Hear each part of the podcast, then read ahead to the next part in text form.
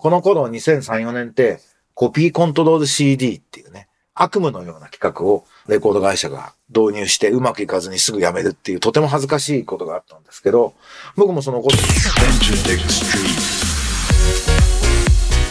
エンターテックストリート、音楽プロデューサー、エンターテックエヴァンジェリストの山口のりかずです。このポッドキャストはラジオトークアプリから Spotify、Apple Music などにも配信しています。あなたが今聞いているサービスでブックマークお願いします。今とこれからのエンターテインメントテクノロジーのホットトピックスについて一緒に考えていくこのプログラム。今日は音楽ジャーナリスト柴智則さんの新しい本、平成のヒット曲が素晴らしかったので、平成について考えるというテーマでお話をしたいと思います。短い時間ですが、どうぞお付き合いください。一週間のご無沙汰でした。皆さんお元気ですか？山口のりかずです。柴さんの平成のヒット曲読んだんですけど、これ名著だと思いますので、ぜひ皆さん読んでください。平成って1989年から2018年まで30年間あったんですよね。その毎年一曲代表する曲を選んで、その社会的な意味を浮き彫りにするというような作業をやっています。なんで、音楽関係者や音楽ファンだけじゃなくて、日本社会全体を視野に入れて書いているっていうのが素晴らしいなと思って、あの、もともとね、音楽ライター編集者、音楽雑誌の編集者をやっていた芝くんなんですけど、やっぱもう完全ジャーナリストとして誠実な仕事、手話な仕事やってるなと。ここまで行くともうアカデミズムでも意味があるっていうんですかね。研究書籍として残っていく本だろうなというふうに思います。その平成30年間のね、日本人にとってのヒット曲の意味っていうのを、こう楽曲を軸に考察するっていうことは素晴らしいと思います。音楽愛ありつつね、非常に客観的に俯瞰した視線の両立みたいな感じなんで。これ簡単にできるもんじゃないんで非常に動作だと思うので、ぜひたくさんの人に読んでいただきたいです。いくつか僕が気になったところ、興味深かったところか、を取り上げたいと思うんですけど、まず1990年は、BB クイーンズの踊るポンポコリンって、ちびまる子ちゃんのテーマ曲なんですよね。で、この曲がの裏、まあ、ある種裏話っていうことになるのかもしれないですけど、桜桃子さんが作者の大竹栄一さんの大ファンだったんですって。で、大竹さんが植木仁を意識して、平成のスーダラ節を作ろうというプロデュース方針で作ったのが、踊るポンポコリンだったんですって。ね、なんか、そんな風に聞くとすごく日本ポップスの歴史みたいなものをこう意識することになるなという風に思いました。なんか、桃子さんも大竹一も巨人ファンっていうところにちょっと昭和を感じたりしながら、えー、昭和と平成みたいなことを意識する話だなと思います。だから1994年がミスチルのイノセントワールドを取り上げてるんですけど、なんかあの桜井くんが曲を、ができた時にこれは100万枚売れると思ったっていうコメントが載っていて、なんか大衆に届くっていう感覚にミリオンセラーってものが乗っかってたんですよね。だから、僕もその音楽の仕事を始めた頃、大衆に届くって感覚をこう持って音楽業界の人が仕事してるなってのはすごく思って、今はちょっとなかなか大衆って何っていう時代になってるので、なんかこの頃の感覚は懐かしく、ある種羨ましくというか、いい時代だったなって思うところがありますね。で、もう一つ興味深いなと思ったのは、ちょうど、まあサッカーが盛り上が日本でサッカーがね、盛り上がっていくところともあって、そのスポーツ選手が昭和の根性論を出して、自分らしくやると。自分たちのサッカーができなかったってね、ワールドカップの時に語ってた話が引用されていて、そのアイデンティティに迷いや葛藤を持ちながらも屈することなく挑み続けるっていう密集の楽曲のモチーフとそのスポーツ選手のマインドが繋がってるという話で、自分探しの価値観にスポーツ選手を書き換えてるっていうのが、これが平成のサッカー文化である密集だったっていうのは非常に面白い分析だし、確かに当たってるなと思いました。え、それから、え、2004年のところで坂本龍一さんがもう CD 永民の年になるっていう風にブログに書いてるんです。坂本さんさすがちょっと時代が先が見えてるなって感じなんですけど、この頃2003、4年ってコピーコントロール CD っていうね、悪夢のような企画をレコード会社が導入してうまくいかずにすぐ辞めるっていうとても恥ずかしいことがあったんですけど、僕もその頃はまさに文化協会で仕事してたんで、コピーコントロール CD はいや、本当に嫌な思いですね。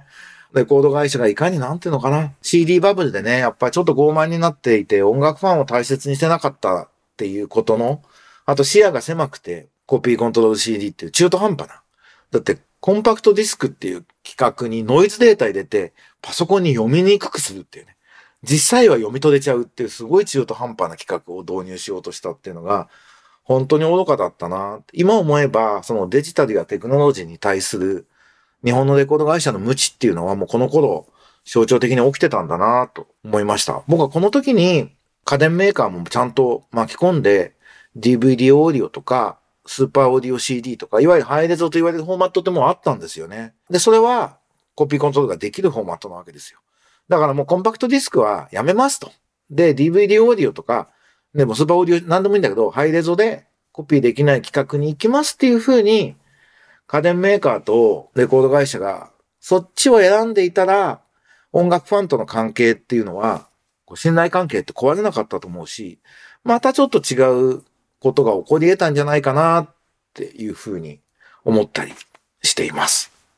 えー、2005年はレミオの面の粉雪が取り上げられてるんですけど、これ僕知らなかったんですけど、ニコニコ動画の初の弾幕曲なんですってね。あの弾幕っていうニコニコ動画にこうみんなが歌詞のせてわーって盛り上がっていくやつので盛り上がった最初の曲が粉雪だったっていうのえ知りませんでした。なるほどなと思いました。それから2008年はグリーンの奇跡を取り上げてるんですけど、もう着歌全盛時代。もうそろそろ今の10代のこう着歌って言っても意味がわからなくなってるかなと思うんですけど、要するに携帯電話の着信音を音楽にしてそこに配信するっていうね、これ世界的にも、あのリングトーンがちゃんとマーケットになったのって日本だけなんですよね。だから着歌ってすごく日本的な。まあ日本のメーカーがガラケーをね、すごく高性能に作っていって売ったっていうことも関係あったんだと思うんですけど、ああ着歌って時代あったなと思いました。だから、2009年が嵐の Believe を取り上げてるんですけど、これに関して芝くんが、嵐が YouTube 解禁したのはその10年後の2019年だと。もしも2009年の時点で本格的な海外戦略とデジタル配信に、えー、嵐が舵を切っていたら、ひょっとしたらアジアのポピュラー音楽の勢力図は違った様相を見せていたかもしれない。全くその通りですね。さすが芝君よくわかったよなと思って、BTS のやり口って、やり方って、基本的にジャニーズから学んでやってるんですよね。ジャニーズが日本国内でやってることを、韓国はグローバルで、韓国系アメリカ人みたいなものを巻き込んでやったっていうのがあって。で、まあ、嵐って、J-POP のお手本みたいな名曲だらけのアーティストなんで、あの、アジアとの親和性ってすごくあると思うし、ね、10年早くネットちゃんとやり始めてたら、また面白かったんだろうなと、本当に僕も思って残念だなと思います。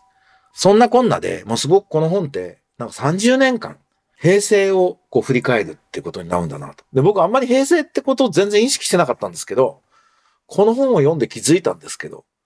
僕は音楽プロデューサー、音楽事務所社長っていうキャリアを始めたんですけど、実は最初のに自分が作った、今もあるんですけど、バウコーポレーションって平成元年設立なんですよ。1989年。なので、僕はなんか、平成に仕事してたんだなと。平成の音楽プロデューサーだったんだなということに、この本を読んで気づきました。まあ今はね、企業家と一緒に新規事業を作るっていうね、IT サービスの仕事がメインにやってますけど、まあそこは現住所で、本籍地は音楽業界みたいな人間なので、すごく、なんていうのかな、確認や再発見がありまくりの内容ですごくいろんなことを考えさせられました。ちょっと自分史、自分の振り返りとしても、なんかこの平成30年っていう整理で一回書きたくなったんで、それも含めてノートには、なんか自分の平成ってことを、音楽プロデューサー山口のりかずの平成ってことを書こうかなというふうに今思っているので、ぜひ、え、ちょっとすぐ書けるかどうかわかんないですけど、この本でも30年の平成を10年ごとの3つに分けてるんですね。最初の10年はミリオンセラーの時代。次はスタンダードソングの時代。最後の10年はソーシャルの時代っていう風に分けてんですけど、僕はミリオンセラーの時代にはマネジメントの仕事をしていて、で、その中で、まあね、その、さっきのミスチルの話じゃないけど、まあすごくヒット曲って夢があるんで、俺も新しい新人アーティストでヒット曲を出してスターを作るんだってことを取り組んでました。